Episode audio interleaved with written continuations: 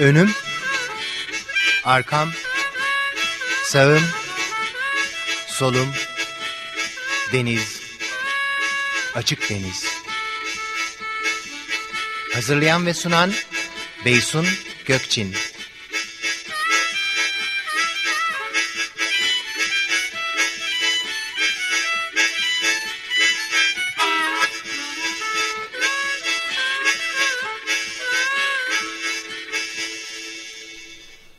Açık Deniz'den herkese iyi fikirler. doksan beş nokta sıfır Açık Radyo'da bir Açık Deniz programında daha birlikteyiz.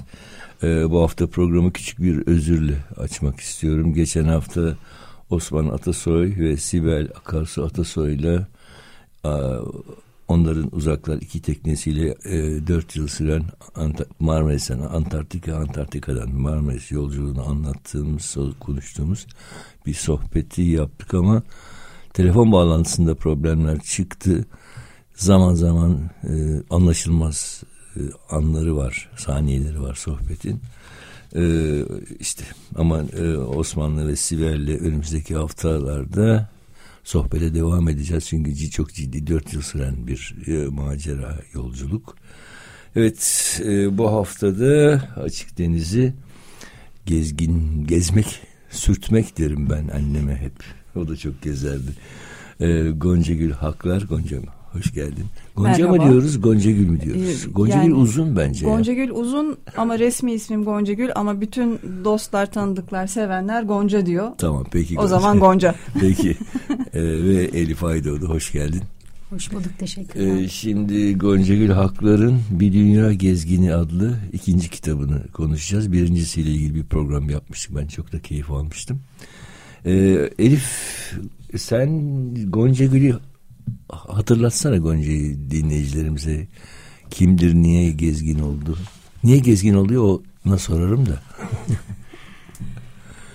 Goncagül Haklar bir hekim ee, öncelikle. Ee, klinik e, biyokimya desem doğru olur mu? Kesinlikle doğru olur. Ee, yani hastanenin biraz arka tarafında, laboratuvarlarında olan bir insan. Ee, ama ben onu e, tabii e, hem hekim olarak biraz tanıdım. E, tabii doğal olarak her tanıştığının da danışman hekimi oluyor. E, Goncagül Hanım. E, bizim de, benim için de öyle oldu. Ben de kuyruğa gireyim mi? Yani çoğu hekimin herhalde bu kaçınılmaz bir şeyi oluyor.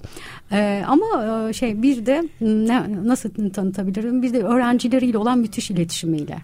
Hmm. Ee, gördüğümde çok etkileniyorum doğrusu. Çok hoş bir diyalogları var öğrencileriyle. Onlar ona tapıyorlar, o öğrencilerine tapıyor. Güzel bir e, şey var aralarında. Ee, ama ben tabii e, onun gezgin tarafıyla ilk tanıştım. Yani. Ha, onu e, soracaktım, nasıl tanıştığınızı. İlk e, sanıyorum bir yaptığım bir kitabı görmüştü galiba. Doğru mu? Doğru. Ya ben e, böyle bir şeyler yazıyorum, bunlardan bir kitap olur mu sence diye e, bir mail atmıştı. Öyle tanıştık. Onlardan hakikaten güzel bir kitap oldu. Geze Yaza Bir Dünya yayınladık. E, ben bu kadar hızlı beklemiyordum ikinci kitabı. Ee, ama doktorların bir tarafı da hep hiperaktif oluyorlar galiba. Çok çalışkan bir hekimimiz var. Ee, heybe de çok doluymuş aslında. Ee, biraz da ondan. Ee, arkasından kısa bir sürede de Bir Dünya Gezgini geldi. Tamam, peki bugün zaten Bir Dünya Gezgini kitabı çok konuşacağımızı zannetmiyorum. Başka şeyler var sormak istediğim, konuşmak istediğim. Önce ama e, kitabın editörü sensin Elif. E, sana e, çok merak ediyorum. Muhtemelen bu güzel kitabı da eline alan herkes benzer bir merak uyandırır mı bilmiyorum. Bu bayağı böyle sert kapaklı, yani hardcover dediğimiz masaüstü kitabı gibi bir kitap. Bir kere bunun bir başka versiyonu var mı? Yani daha yumuşak, elde daha kolay taşınır bir versiyonu var mı? O versiyonu yok. Pek de düşünmedik. Çünkü gezen insanlar, Goncagül Hoca'nın bir de Gezgin Bilgin diye bir web sitesi var. Blogu var daha doğrusu. Hmm. Ee, orada da esas gezginin işine yarayacak pratik bilgiler orada. Hmm. Ama ama bir, o zaman ben bu hani merakımı biraz eleştiri demeyeyim de kritiğe doğru çevireyim. Bu Bu ki geçen hafta program girişinde sözünü ettiğim Osman Atasoy'un kitabı da böyle bir kitap. Ee, bunlar zor okunuyor. Yani gezgin deyince benim aklıma hani sırt çantası, işte ayağında şey yürüme ayakkabıları genç insanlar geliyor. Onların trende, metroda, vapurda, otobüste okuyabilecekleri bir kitabın bence mutlaka olması lazım. Yani çünkü böyle olduğu zaman, hatta dün akşam tekrar bu meseleyi düşünürken not aldım. Bu kitap smokinle otostop yapmaya benziyor. Yok, biraz fazla iddialı bir yorum oldu şey, bence ama. Mizahi tarafımı da ekleyeyim. Yani smokinle otostop yaparsan polis arabası durur. Yani şey olmaz. Bilmiyorum Goncagül, sen ne düşünüyorsun? Yani e, bu çünkü senin notların, e, kitabındaki işte dikkati çektiğin şeyler, senin dikkatini çeken şeyleri, paylaştığın şeyler. Bunun biraz daha böyle kolay ve elde taşınır, cepte, çantada taşınır bir kitap da olabilmesi gerekiyor bence. Evet, bu, bu, bu çok kütüphane bunlar, kitabı bunu gibi. Bunu aramızda tartıştık aslında. Ee, bu kitap aslında seyahatte sizin yanınızda olacak ve size yol gösterecek bir kitap değil. Bu şehirlerin benim kulağıma fısıldadığı kendi öyküleri. Buradan ilham alarak yola çıkabilirsiniz. Ama her bölümün sonunda bir kare kod var. Ee, bir, evet, biricik editörümün güzel söylediği gibi. Her şey telefonunuzun içinde. Benim blogumda. Hiçbir şey yanınızda olmasına gerek yok. Oteliniz, yiyeceğiniz yemekler, hangi restorana gidersiniz, hangi gün hangi rotayı alırsınız. Bunların hepsi e, tuş, telefonun tuşları kadar size yakın. Bu da koltuğunuzda oturacaksınız, salonunuzda. Açacaksınız herhangi bir bölümü. Bakalım o şehir benim kulaklarıma ne fısıldamış? Size ilham veriyor mu? Siz oraya gitmek istiyor musunuz? Siz de benim gibi Beyrut'un sokaklarında dolaşıp o duvar resimlerini görmek istiyor musunuz? Ya da Lizbon'a gidip oradaki e, duvar seramiklerini görmek istiyor musunuz? O kararı vereceğiniz kitap. Ondan sonrası e, benim blogumda parmakların ucunda e, rahatlıkla o, o, yapılabilir. Tamam canım, bu, bu, yani, buna itirazım yok. Ben sadece bir... Yani bunu yayın evlerine de öneriyorum aslında. Sırf bu bir problem değil, bu bir öneri aslında.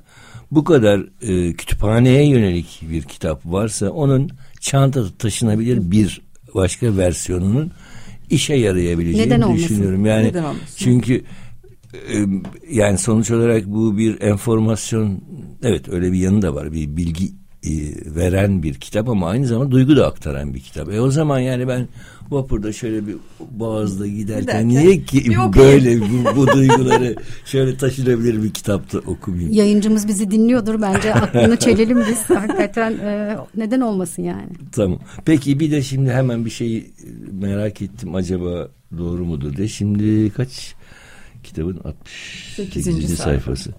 Yapımına bin üç yüz seksen altı yılında başlanan ve bin dokuz yüz altmış beş yılında tamamlanan Milano Katedrali. Doğrudur efendim. Bu doğru mudur? altı yüz sene mi sürdü aşağı yukarı yapımı? Ee, dış dış yüzeyi dünyanın en zengin katedrali. Ee, dolayısıyla parça parça e, yapımı o kadar uzun sürüyor. Ee, tıpkı hani Gaudi'nin eserlerinin hala devam ediyor olması gibi Milano Katedrali'nde böyle bir özelliği var. Dışı en dekore katedral. İçe baktığınız zaman son derece sade e, ve dünyanın en güzel katedrallerinden biri. E, katedralin içi çok görkemli olmadığı için ben her zaman diyorum ki e, dışını seyredin, e, yanındaki binalara çıkın, o binalardan dış tarafına bakın.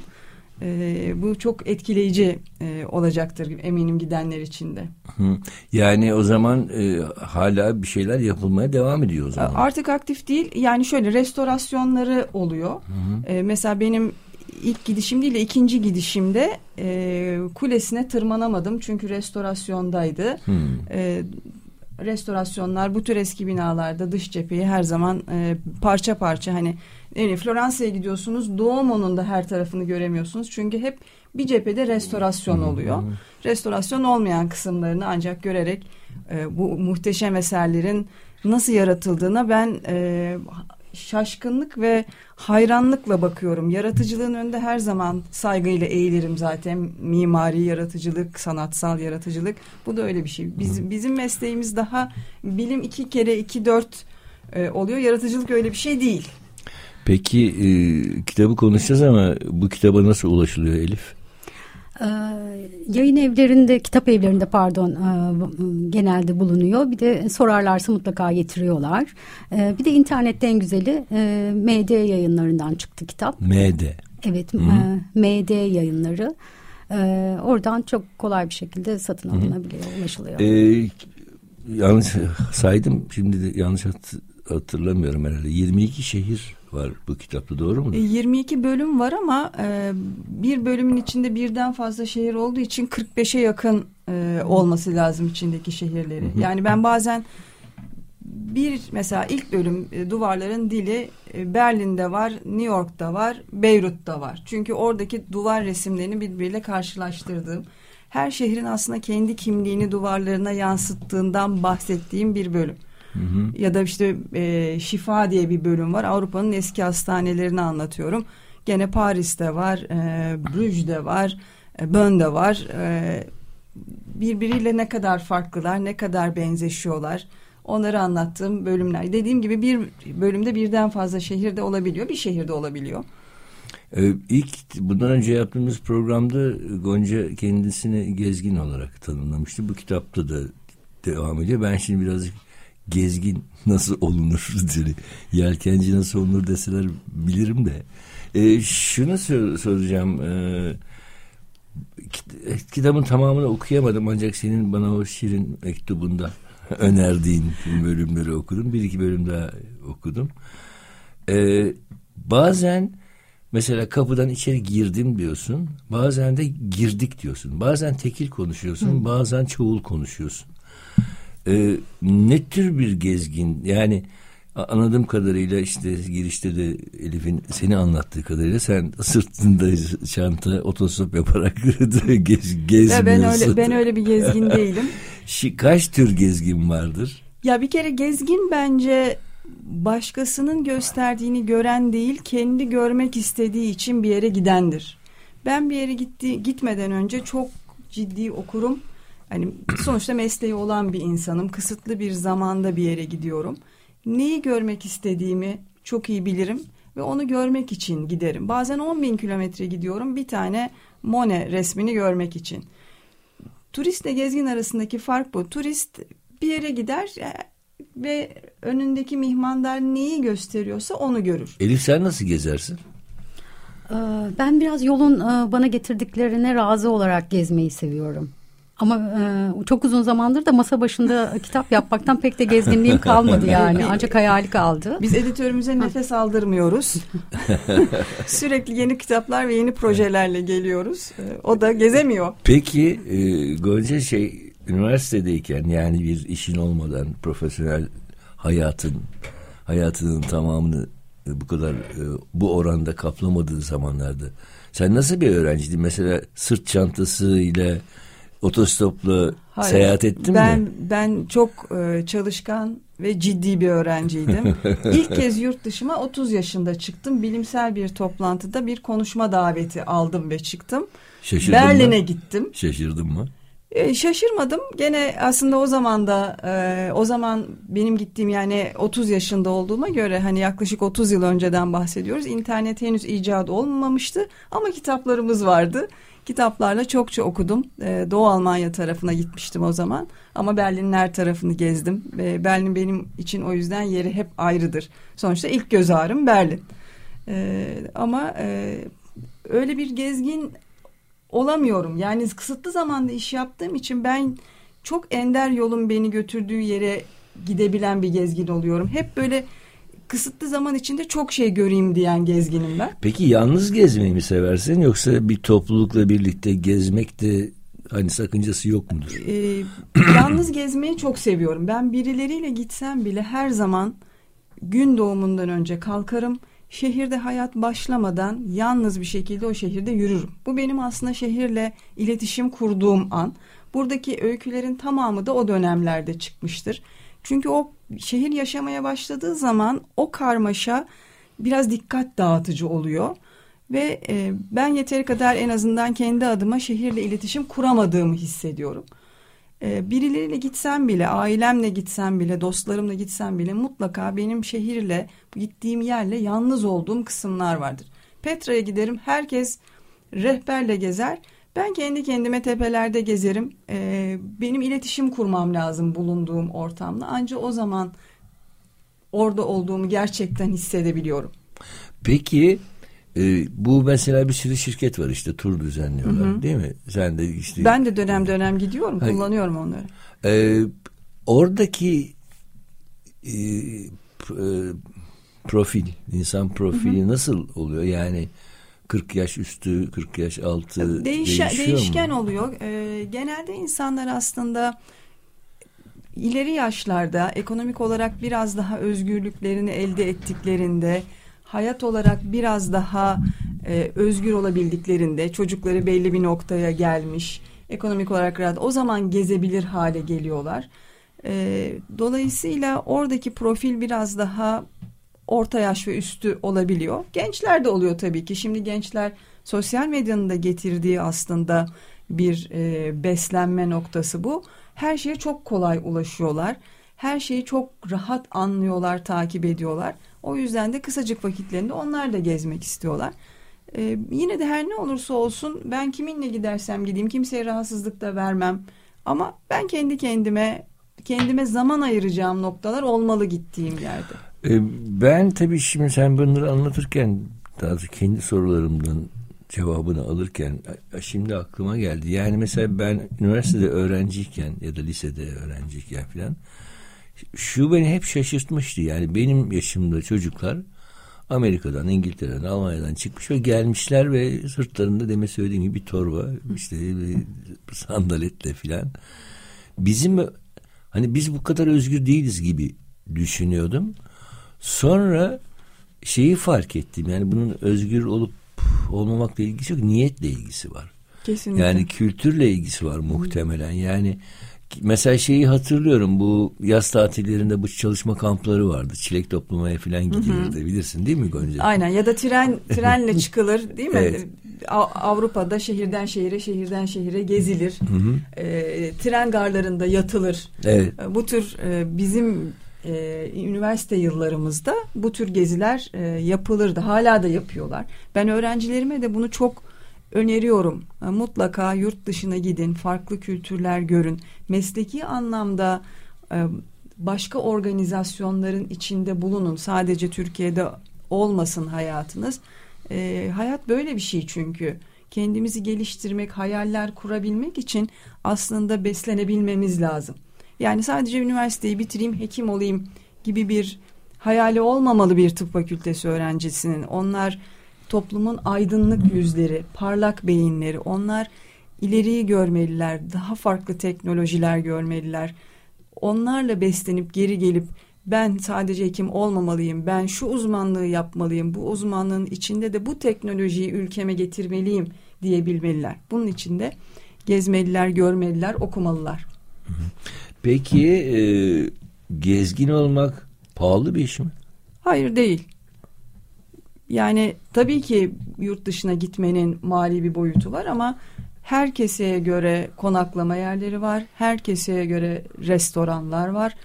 Ee, zaten Avrupa'da ulaşım ağı çok yaygın ve ucuz. İstediğiniz yere trenle, metroyla gidebilirsiniz. Avrupa'nın bir kere kapısından içeri girdiğiniz zaman her yere ulaşmanız mümkün. Bu sadece birazcık, birazcık niyet, birazcık istekle paralel bence. Peki şimdi biz böyle e, Elif gezgin diyoruz hep. Şimdi ben bütçesini sordum. Hani yurt dışına çıkmak gibi algılanıyor. Aslında şehir gezmek diye bir şey de var değil mi hayatta? Yani İstanbul'da oturup da işte Ortaköy'e gelmemiş insanlar var desek herhalde, bilmiyorum ama yan, yanlış çıkmaz. Çıkmaz. Ee, o anlamda Elif sen sen nasıl tanımlıyorsun gezgin olmayı? Şehir gezmesin mesela. O benim en sevdiğim kısma geldik nihayet. Diğerine zaman bulamıyorum ama ona buluyorum. Ee, kaç yıldır İstanbul'dayım? iki bin sekizden beri İstanbul'dayım. Ee, hala bitirmiş sayamıyorum kendimi. Ee, küçük molalarda e, ya da e, aklıma estiğinde işte gidip Balat'ı mesela hala bitirmiş değilim bence. Çok gezdim ama e, başka bir e, bir gün Instagram'da ya da bir blogda bir şey görüyorum. Ben bunu niye görmedim diyorum. Hadi bir daha gidiyorum. Ee, bence e, en güzeli şehrin sokaklarında kaybolabilmek. Ben sokak e, hem kültürünü çok seviyorum hem de sokakların dilini çok seviyorum. Ee, bir de İstanbul özellikle, hani her şehir öyle. Ben İzmir'de yaşadım uzun yıllar. Ee, öğrenciyken galiba daha iyi gezginmişim. Giderdim İstanbul, İzmir garına. O an hangi otobüs kalkıyorsa İzmir'in ilçelerine giderdim. Hani bir şey Hı. değil belki ama işte Ali Ağa'ya giderdim, Torbalı'ya giderdim. Ee, ve e, ustaları bulurdum. Nedense öyle bir merakım vardı. Usta, e, at arabası boyayan ustaları bulurdum. Demircileri bulurdum. Ee, belki de bir gazetecilik öğrencisiydim o zaman, basın yayın öğrencisiydim, kendimi besliyordum belki de farkında olmadan. Hı hı. Ama e, İstanbul hani sayfalarını çevirsen çevirsen bitmeyecek, evet, kitap yani, gibi bence. Tabii İstanbul çok özel bir şehir, deniz yolculuğu. Ben küçük bir ekleme yapayım. ee, ben e, Marmara Üniversitesi Tıp Fakültesi'nde hekimlik yapıyorum ve on küsür yıldır Tıp Fakültesi öğrencilerine İstanbul dersi veriyorum. Hı. Sosyal içerikli bir ders. Bir güz dönemi sürüyor. İstanbul'u bölümlere ayırıyoruz. Çünkü bizim öğrenci profilimiz genelde Anadolu'dan gelen bir öğrenci profili. İstanbul'u bilmiyorlar. Bilseler de belli kısımlarını görebiliyorlar. Ama biz İstanbul'u bölgelere ayırıyoruz. Her bölgenin tarihini konuşuyoruz. Coğrafi özelliklerini, önemli mimari eserlerini. Yılda iki kere de gezi yapıyoruz. Ee, bu sene bir Galata gezi bizi yaptık. Bir de biraz daha havalar ısınınca mesela bir Fener Balat gezisi yapacağız. Orayı gün boyunca geziyoruz. Önemli tarihi yapıları görüyoruz. Ee, birlikte yemek yiyoruz. Çocuklarla e, böyle İstanbul'da vakit geçirmeyi ben çok seviyorum. Onlara da biraz yol gösterici oluyorum diye düşünüyorum. Biraz önce sözünü ettiğim hani gruptan ayrılıp tek başına e, olmak da sanıyorum yurt dışındaki bir şehirde e, gene tek başına gruptan ayrılıp kaybolmak sokaklarda. Ben kaybolamıyorum. Ne yazık ki ben bulunduğum noktada şöyle bir tur attığım zaman üç boyutlu harita benim zihnime iniyor. Ee, benim eşim ve çocuklarım diyorlar ki senin beyninde pusula var herhalde. Yolunu kaybetmiyorsun. Ee, ama bazen ben de böyle hani önceden plan yapmadan sokaklarda mesela Brüj'de öyle bir öyle bir bir günümüz var. Bir sekiz saatimiz var kızımla. Ee, hiç plan yapmadık neyi göreceğimize dair. Ee, hafif de yağmurlu bir hava. Yol bizi nereye götürürse Brüj'ün içinde oraya gittik. Ee, çok da keyifle böyle Brüj'ü e, iliklerimize kadar e, işledi Brüj'ün güzelliği. Ben kitabın e, okuyabildiğim bölümlerinden ancak konuşabilirim tabii ki. Biraz böyle Portekiz'e ayrı bir yere koymuşun gibi geliyor. Bu e, kitabın çıkış noktasında aslında İki tane önemli acı var. Ben birinci kitabı yaptıktan sonra çok büyük bir keyif aldım. Çok uzun süredir görmediğim ilkokul, orko, ortaokul arkadaşlarım beni buldular. Beğenilerini ifade ettiler. Çocuklarıyla kitabı okuyanlar, çocuklarının gözünde bambaşka ışıklar gördüğünü söylediler. Çok da keyifli bir zaman geçiriyorum. iki bin yirmi ikinin sonları. iki bin yirmi üç başında iki tane çok büyük acı yaşadım. Biri çok sevdiğim babacığımın vefatı. Öbürü de altı Şubat e, büyük deprem felaketi. Bu iki acı beni tetikledi ve ilk yazdığım bölümlerden biri e, bu Lizbon depremi. Lizbon'un dokuz şiddette bir depremi var bin yedi yüz elli beş yılında. dokuz şiddeti algılayamadığım bir şiddet. Hani bizim hmm. e, Lizbon'da deprem oluyor. Brezilya'dan, İrlanda'dan duyuluyor. E, bir pazar günü halk e, kiliselerde depremle birlikte kıyıya çıkıyor e, ve tsunami ile de büyük bir kayıp var. E, bu öyküyü de bildiğim için o e, altı Şubat depreminden sonra e, en leziz tatlıların, en derin acıların ülkesi diye e, Lizbon'u anlattığım bir bölüm yazdım. Çok da güzel nata diye bir tatlısı var Portekiz'in. Biraz ondan bahsettim. Bir de Lizbon depreminden sonra nasıl ayağa kalktıklarından.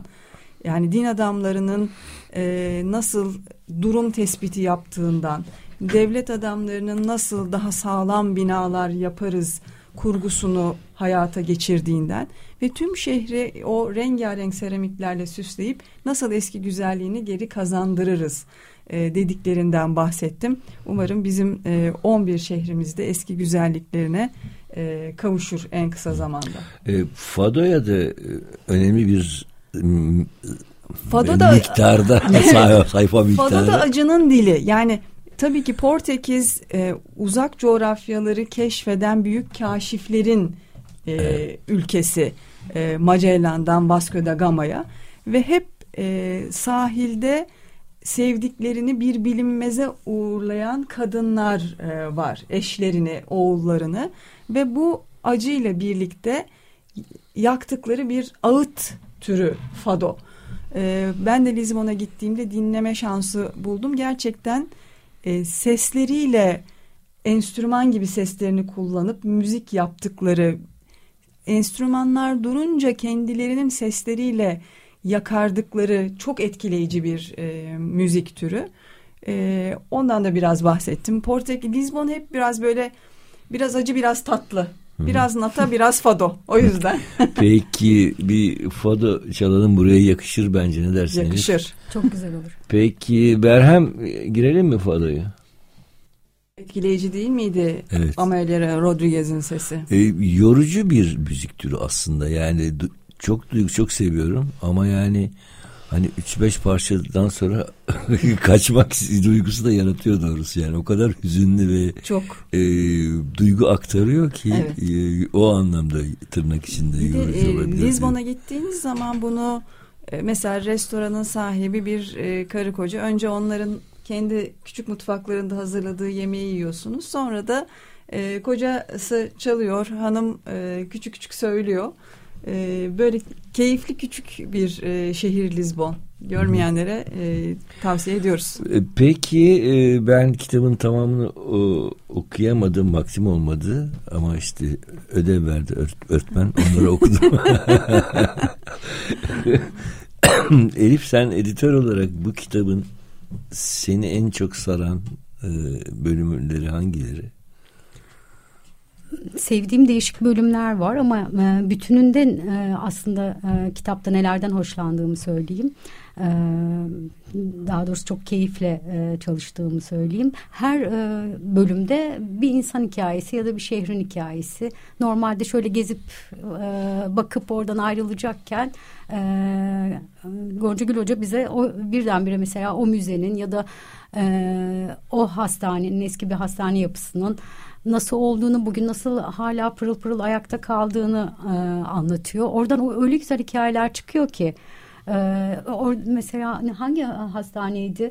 E, şey e, bölgenin çok varlıklı birisi orada tedavi ediliyor ve sonra evet. sonra e, bağlar bağışlıyor e, hastaneye ve bugün hala o bağlardan çok güzel şaraplar üretilip onun geliri o hastaneyi ayakta tutuyor. Böyle küçük şeyler bana çok e, hoş gelir her zaman. E, kitapta bunun gibi daha o kadar çok güzel detaylar var ki. Yunanistan'a gittik, İos adasına, e, bir aile tatili. İos adası e, bu e, Yunanistan'la e, yani Ege Denizi'ndeki Kiklat adalarından biri.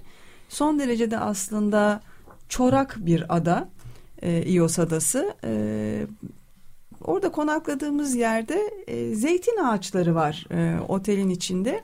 E, merak ettim ben onların öyküsünü. E, aslında bambaşka yerde olan ve kesilmek üzere olan yüz seksen üç tane zeytin ağacını otelin sahibi oradan alıyor tekneyle, getiriyor, oteline ekiyor. Her birine bir isim veriyor. İşte Elektra var, Ödipus var falan. Ve orada o yüz seksen üç zeytin ağacını yaşatıyor. yüz seksen üçü de kurtulmuş. Yani benim için sadece yaz tatili bile bir konaklamadan öte. Bir, her zaman bir, bir öykü benim kapımı çalıyor. Ben, ben de onu hafızama atıyorum. Ee, bu kitapta da mesela zeytin ağaçları diye bir bölüm var. Bu yüz seksen üç ağacın öyküsünü anlatıyorum. Ee, İos adasıyla birlikte. Yani her yerden bir Bir şeyler kulağıma fısıldanıyor gibi geliyor bana. Peki biz e, Fado'yu dinlerken e, Gonca kitapta bir bölüm işaret etti bana. Özetle dalgaların insanın psikolojisine etkisi gibi e, bir şey. Programın adı Açık Deniz olunca dedim ki biraz mavi terapiden bahsedelim. Ben şimdi onu soracağım sana. E, denizden gezginlik yapmak var mı? E, yani programımda, bilinçli programımda yok ama bunlar bazen böyle birden e, kapınızı çalıveriyor. E, kitapta işaret ettiğim bölümde bir ünlü deniz biyoloğu. Ee, uzun yıllar okyanuslarda çalışmış. Ee, o e, suyun dalga sesinin tedavi edici etkisi var e, diyor e, bir kitabında. Ben de biraz bilimsel olarak da bunu inceledim. Hemen araya gerçekten gir. Şunu hemen tamamlıyorum. E, o dalga sesinin e, beynin ön bölümü de, dediğimiz bilişsel kabiliyetlerle ilgili kısmı uyardığı ve stres hormonumuz kortizolü azalttığını bilimsel makalelerde buldum. Tabii bu dalga sesinin insana iyi gelmesi karaya, ayakkabının karaya basarken iyi olur. Evet, ben zaten yani... kitabın sonunda diyorum ki boğaz kenarına gidin. Çünkü fırtınanın ortasında denizdeyken dalga bazen çıldırtabilir. Hatta geçen hafta işte Osman ve Sibel'le, Atasoylar'la yaptığım sohbette onlar e, Türkiye dönüşüne tek seferde yaptılar. Aşağı yukarı sekiz dokuz hafta süren durmadan bir şey. Bir hafta kadar, on gün kadar bir fırtınanın içinde. Fırtınanın içinde. Neredeyse gemide isyan çıkmış. Sibel Osman'a ya bir karaya gidelim, bir duralım diye. Oradaki dalga sesiyle karada duyduğun dalga sesi aynı ses değil ama doğrusu ben kendi adıma e, hani yelken yaparken o dalga sesi değil ama teknenin dümen suyunun sesi ya da baştan e, aldığı denizin sesi, o dalga fışırtısı, hı hı. o gerçekten böyle orada başka bir dalga, başka bir duygu var yani. Evet. Terapi gibi. Gittiğini biliyorsun, yol aldığını biliyorsun, onun sesini de duyuyorsun. O yani müthiş bir şey, ses. Bir de Malta'nın Luzzu'ydu değil mi? Luzzu. O teknelerin adı. Ee, geleneksel bir balıkçı tekneleri var. Ee, o bölüm de benim çok hoşuma gitmişti. Gözleri olan tekneler. Evet. Ve o canlı renkler. Bir de yani her ailenin simgesi gibiymiş. Yani her teknede birebir aynı değil. Ya da o kalınlıkların, o şeritlerin kalınlığının bile o aile için özel bir anlamı varmış. Hatta ailenin büyüğü kayboldu, kaybedildiği zaman, vefat ettiği zaman teknenin belli kısımlarını siyaha boyuyorlar ki ailede bir vefat olduğunu her herkes e, öğreniyor. O bölümü ben e, radyoya gelirken yolda okudum. Hı. O gözlere atfedilen e, efsanevi şeyler de e, matrak. Değil kesinlikle mi? Yani bunun bir e, bu bir nazar mı? Bu işte köpek balıklarını korkutmak için denizciler tarafından yapılan bir ritüel mi? Ya da işte hani Akdeniz'in durgun olup birden deliren Akdeniz için e, bir koruma kalkanı mı? Bir de Mısır kültüründen. Mısır kültürü, Fenikeliler oradan etkilenip getirmişler diyen de var. E, konuştuğunuz zaman ben bazen bunları da seviyorum. Yerel halkla bu tür efsaneleri konuşmak. Mesela Fas'a, e, Fas'ta Şefşavan'ı anlattığım bir bölüm var. Şefşavan mavi şehir olarak biliniyor. Eskişehir bölgesi renk renk mavi. Çivit mavi, gök mavi, boncuk mavi. Neden mavi? Ben bunu oradaki yerel halkla da konuştum. Ee, işte çok yakında bir şelale var, ondan dolayı mavi olmuş olabilir. Ee, Yahudilerin göğe olan inancından olabilir, İslamiyet'in maviyi huzur verici bulmasından olabilir. Hepsini bunu söylüyorlar. Ama diyorlar her neyse ne, biz ünümüzü buna borçluyuz. Hala her maviye boyuyoruz çünkü insanlar bu mavi renge geliyorlar. Mavi renkli şehir olduğu için geliyorlar. Böyle bir, bazen de turistik bir noktada çıkabiliyor.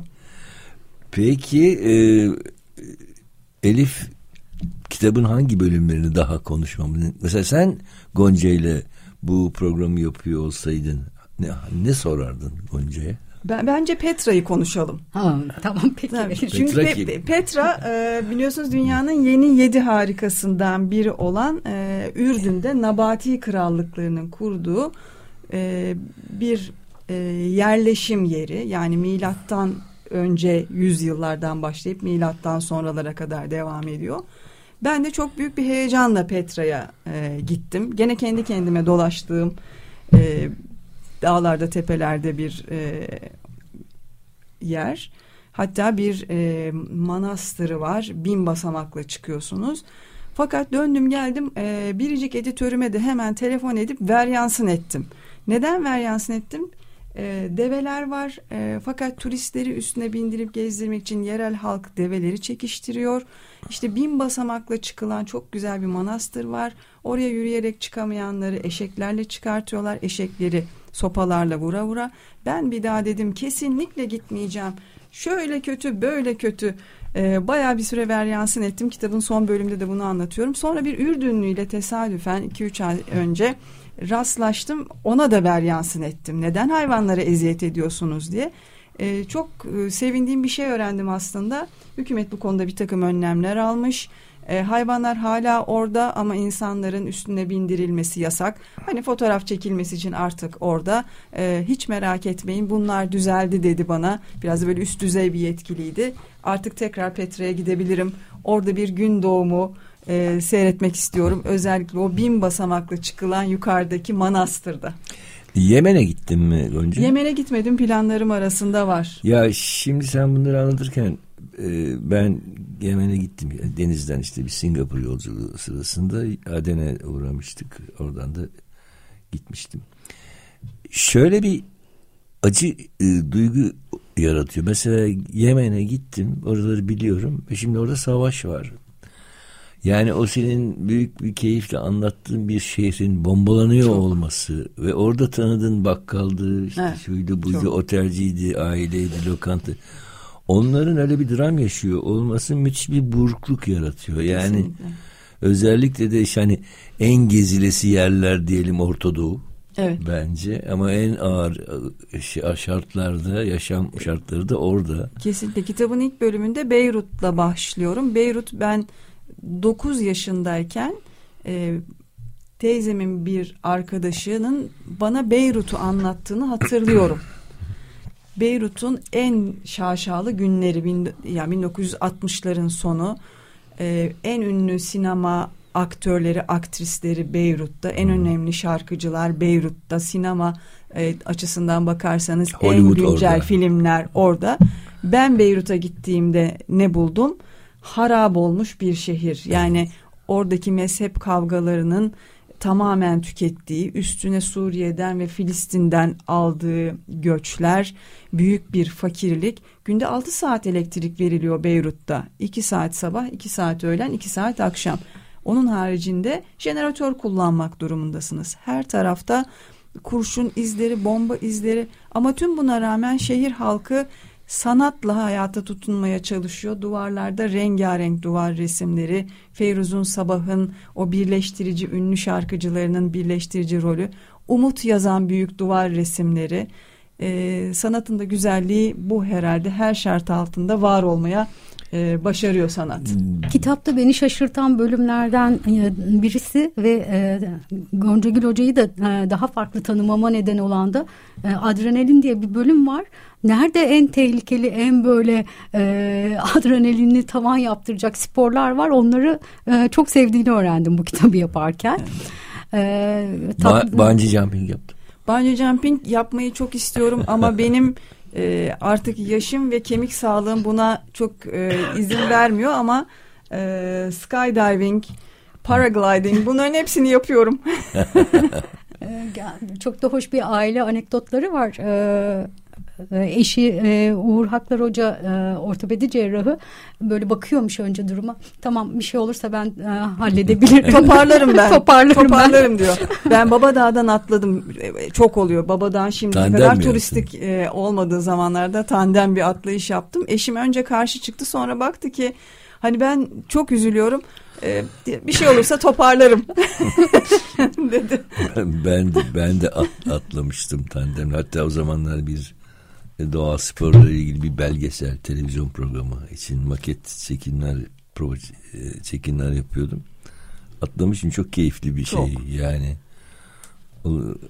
Peki Elif, senin sözünü mü kestik? Yok yok. Ee, belki Şaş- onu sona mı bırakayım? Aslında bir tane de şaşırdığım en son bölüm. Onu o, ben o, o benim. Onu, tamam. O benim en son bölüm benim. Onu sana bıraktım. Tamam, en son bölüm, paylaşılamayan en son bölüm. Peki e, Gonca, senin e, benim sormayı ya da bizim sormayı unuttuğumuz, atladığımız, senin anlatmak istediğin e, bölümler hangileri? Yani e, her bölümü kendi evladım gibi seviyorum. Ama bazen mesela çok e, benim bile yazdık, yazarken şaşırdığım, yazdıktan sonra da şaşkınlığımın devam ettiği bölümler var. Mesela ben Kopenhag'a, Kopenhag'ı anlatırken Hans Christian Andersen'i anlattım. Masalları çok seven e, bir e, çocuktum. Anneciğim babacığım bana çok güzel masallar anlatırlardı. E, Hans Christian Andersen'in hayatı da masaldan epeyce uzak. Babasını erken yaşta kaybediyor, bir akıl hastanesinde anneannesiyle birlikte çalışıyor, tiyatrocu olmak istiyor, başaramıyor. Ee, o da herhalde bütün bu birikmişliğini masallarıyla anlatıyor. Ama masalları e, biraz farklıdır alıştığımız masallardan. İşte Küçük Deniz Kızı masalı, e, türlü çeşitli e, acılar yaşar Küçük Deniz Kızı, aşık olur, karşılık bulamaz. Her ben ileri yaşta bile masal okunmasından yanayım. Masallar insana çok umut veriyorlar bence. Ee, çocukluğunuzda Küçük Deniz Kızı'nı okursanız çok üzülürsünüz. Erişkinlikte prensi eleştirirsiniz. Ama ileri yaşta aslında onun amacının sadece sonsuz olmak Vallahi olduğunu anlarsınız. Seçim dönem, dönemindeyiz. Epey masal dinliyoruz değil mi? Peki şunu soracağım Gonca sana, e, biz aynı zamanda yazarsın artık, e, gezerken bir seyir defterin var mı, yani not tutuyor musun? Kesinlikle. yoksa yoksa dönünce aklında kalanları mı kağıda? Tutuyorum geçiyor? Yani yazar olmam biraz cüretkar bir tanımlama olur, çok teşekkür ederim öncelikle. Ben kendime yazı yazan yazan diyorum yazardan çok. E, gitmeden önce okuyorum, e, notlarımı düzenli bir şekilde bir Word dokümanı olarak hazırlıyorum ve e, telefonuma alıyorum. Defter mi, bilgisayar mı? Hayır, yazılı? Cep telefonu. Cep telefonu. Ben bütün fotoğraflarımı da cep telefonuyla ç- çekiyorum. Bütün notlarımı da cep telefonunda tutuyorum. Gezerken de aklıma gelen şeyleri cep telefonuma not alıyorum. Döndüğümde de onları öncelikle blog için bir yazı haline getiriyorum. Sonra kitap için yazı haline getiriyorum. Ha, halbuki, halbuki mesela ben Gonca'ya şeyi yakıştırırdım. Böyle bir küçük kurşun kalem, küçük böyle güzel şık bir defter. O benim. Güzel bir el yazısıyla onların not alınması filan. Teknolojiyi aynı bizim kağıt ve kalemi kullanmakta aldığımız tatla kullanıyor. Ben ona da biraz şaşırıyorum doğrusu. Ben hala şeyim. Kağıtçısı. Toplantılara girerken bazen de ya ben yaşlandım mı acaba diyorum. Çünkü herkes ya tabletiyle ya telefonuyla geliyor ama ben hala defter, defterimle kalem. Gitmeyi seviyorum. Hatta birkaç renkte kalemim olur yanımda. Şimdi ee, şunu fark ettim. Bence sevgi neydi? Sevgi evet. Emekti bölümünü konuşalım. Hazır on dört Şubat Sevgililer Günü'nden yakın zamanda çıkmış olarak e, biraz böyle sevgiden e, bahsettiğim bir bölüm olsun istedim bu sefer. Çünkü sevginin sadece on dört Şubat'ta e, kırmızı gül pofidik ayı e, vermekten öte olduğuna inanıyorum. Sevginin paylaşmak olduğundan, fedakarlık olduğundan, birbirini anlamak olduğundan, birbirine alan açmak olduğundan e, anlam kazanan bir yapısı olduğuna inanıyorum.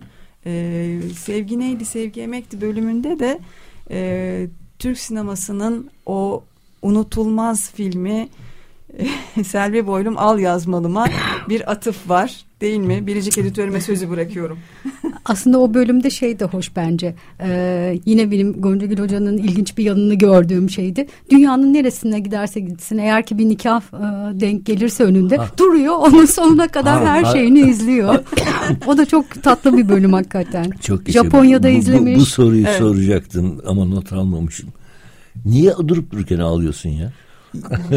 Benim e, çok duygusal bir tarafım var. Ben e, hala başkasının o, hiç tanımadığım iki, a, bir çiftin nikahında ben insan mesela, niye ağlar Elif? Hala a, Adile Naşit, Münir Özkul filmlerini seyredip tekrar tekrar seyredip ağlayabiliyorum.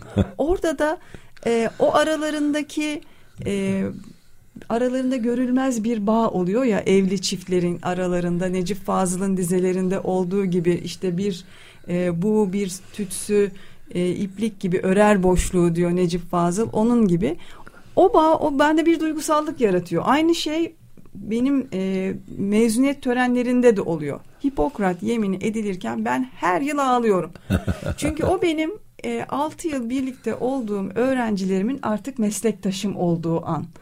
E, birazcık da payım olduğu için herhalde böyle gururlu bir e, hoca olarak her zaman mutlaka e, gözlerim doluyor Hipokrat yemini edilirken. Peki yani çoluk çombalağın hayatını da o zaman hüngür hüngür ağlıyorsun. tabii, tabii ki, tabii ki. Çocuklarımın mezuniyetlerinde de ağladım. Ay orada biraz daha fazla hüngür hüngür. e, tanımadıklarında gözleri nemleniyor. Yakın akraba, çoluk çombalak hüngür hüngür, hüngür, hüngür ağlıyor. Peki. Şu ben çok konuşmak istediğim son bölüme geldik çünkü. Acaba sen oraya geçmeden beş, ben küçücük araya mı girsem? Gir. Ee, hep böyle kitapları alırız önümüze, e, üzerinde konuşuruz. E, genelde yazarıyla konuşulur ama sen sağ ol görünmeyen editörünü de davet ediyorsun. E, bu kitabı e, tasarlayan, tasarımını çok seviyorum ve çok iç, e, ikimizin de e, Goncagül Hoca'nın da benim de çok içime sinen bir tasarım oldu. Yeşim Ünal'a e, tasarım için çok e, teşekkür, teşekkür ediyoruz. Ee, sonra ki, bu, kitaplar hep böyle bir ekiple çıkıyor ya, e, Alper Zorlu düzeltmenimiz var, biz diyoruz ki tamam bu defa o kadar iyi çalıştık ki Alper hiçbir şey bulamayacak diyoruz, sonra Alper yine bize kızarmış bir şekilde metnimizi iletiyor, ona da buradan bir teşekkür edelim. M D Yayınları Murat Denizoğlu'na da e, bize sabrı için teşekkür edelim. Peki bir de Gonca'ya teşekkür edelim. O zaten yani o olmasa bunların hiçbiri olmayacak. Peki şimdi gelelim son bölüme. Son bölüm. Ee, bir gün e, Sadun e, Bora'yla e, radyo programı için kayıt yapacağız. Benim e, sen gelmiş miydin bilmiyorum Beyoğlu'ndaki stüdyoma, fotoğraf stüdyoma. Yok gelmemiştim. Neyse. Ben de hani Sadun, Sadun abi şey enteresan bir insandı. Gerçek bir gezgindi o. Kesinlikle. Önce. Ee, o yani giderken şeye buluşmaya Hürriyet'te bir haber vardı. Uzay yelkenlisi. Hah dedim ben Sa- Sadun abiye bunu sorayım dedim. Öyle sordum ya Sadun abi dedim. İşte bir uzay uzay yelkenlisi varmış. Güneş şey enerjisiyle gidiyor vesaire. Gider miydin dedim. Yok hayır gitmem dedi. Orada da Hawaii'li kızlar yok dedi. Şimdi bu meşhur Gonca'nın e, kitabının son bölümü, son bölümü. Uzayla ilgili. E, tesadüf gene motorla buraya gelirken ben genelde yani kitabın tamamını okumasam bile en son sayfalarına bakarım. Nasıl bitiyor acaba bu kitap diye. Şaşırdım. Şaşırtabildiğim için e, mutluyum. Şimdi e, Goncagül e, Haklar e, kitabını e, uzaya gitmek istediğini anlatarak bitirmiş. Sorum şu. Gerçekten şimdi bir uzay aracına seni koysak ve desek ki gidiyorsun. Kesinlikle giderim. Gidersin. Bak emin misin? Kesinlikle eminim. Ama yolda öyle gördüğün hiçbir şey paylaşamayacaksın. İletişim yok. E, olmasın. Hafızama kazıyacağım. Ama hiçbir şekilde paylaşamayacaksın. Olsun. Ben onları görmüş Hı. olacağım. E, yıldızları yanından geçip ayın ışıklı yüzünü göreceğim. Kitapta da böyle yazıyorum. Ardından sadık uydumuzun kahverengi gri çölünün çorak ufuklarından dünyanın yükselişine tanıklık edeceğim. Güzel yaşlı dünyamız sonsuz gecesinde süzülüyor olacak. Güneş tarafından aydınlatılan mavi beyaz girdaplarla alacalı devasa mermer bir küreyi andıran görüntüsünü hafızama kazıyacağım. Peki ben Elif'e de söyleyeyim. Elif sen gider misin? Yok ben gitmem. Ben yok. Sen Tan Oral'ın bir mavi yolculukta tekneden kaçtığını biliyorsun. Biliyorum. Biliyorum. Sen biliyor musun Gonca? Ben bilmiyorum. Tan e, canım benim bir mavi yolculuğa çıkıyorlar. İkinci gün yeter artık deyip karaya çıkıp kaçıyor. İsyan çıkarıyor beni ya bırakırsınız ya bırakırsınız diye. Benim kitapta okuyucuyla fotoğraf olarak paylaşamadığım bir yer daha var. O da Porto Rico'daki bir biyolüminesans körfez. Çünkü fotoğraf çekilemeyecek kadar karanlıktı. Ee, içinde e, ışık üreten e, tek hücreli canlılar yaşıyor. Harekete duyarlılar. E, suyu elinize alıyorsunuz. Mor mavi minicik küreler böyle avuçlarınızdan aşağı dökülüyor. Mesela oranın fotoğrafını da Yakamoz çekemedim. Gibi. Aynen öyle, ama milyonlarcası etrafınızda. Kürek çekerken böyle floresan hareler oluşuyor etrafınızda. Fotoğrafı çekemiyorsunuz çünkü yüksek bir teknoloji lazım. Standart fotoğraf makineleri olmuyor. Ama hafızama kazıdığım için mutluyum. Peki e, son bir soru, çünkü zamanımız bitti artık. Bir dakika falan gibi bir zamanımız var. Son bir soru sorayım. Gonca, hangi tempoda yazıyorsun? Yani başlayıp bir disiplin içinde her gün her gün her gün mü, yoksa üç gün yazıyorsun, hayır, bir hafta boş bırakıyorsun sonra? Evet mı? Evet, yani iş akışımı bana izin verdiği sürece sadece e, yazma konusunda e, omurga oluştuğu zaman kafamda onu bazen küçücük not alıyorum. İş tempomda hani unutmayayım, hı hı, tam olarak neyi vurgulamak istediğimi diye. Tempom bana izin verdiği zaman da oturup hani gece sabaha karşı her ne zamansa e, sayfaya döküyorum onları. Peki son e, sözlere geldik. Elif, senden son sözlerini alayım. Bu kitabın, e, geçen kitabımızda da onu başarabilmiştik. Bunda da e, bu kitabın bir, bir Dünya Gezgini. Bir Dünya Gezgini. Şehir, Şehir ve, ve İnsan Öyküleri. Evet. Goncagül Haklar. M D yayınlarından. Harika. Buradan elde edilen e, gelirden yine hoca hoş bir şey e, önerdi bize. E, Kadın Hekimleri Hekimler Eğitime Destek Vakfı burs fonuna ve Marmara Üniversitesi Tıp Fakültesi öğrencilerine bir küçük kaynak e, ayırıyoruz burs e, bursları için. E, bunda da küçük bir e, benim de elimdeydi diye seviniyorum doğrusu. Peki Gonca, senin ekleyeceğin bir şey var mı? E, ben çok teşekkür ediyorum. Ne demek? Keyif aldığım bir program oldu yine. E, bizi izlemeye devam edin diyoruz o zaman editörümle, evet, birlikte. Biz gene yazar gene konuk oluruz. Peki. Evet, e, bu hafta Açık Deniz'i Goncagül Haklar, e, Bir Dünya Gezgini kitabının yazarı e, e, kitabın editörü Elif Aydoğdu ile birlikte yaptık. Açık Deniz bu hafta da böyleydi. Haftaya görüşmek üzere. Hoşçakalın.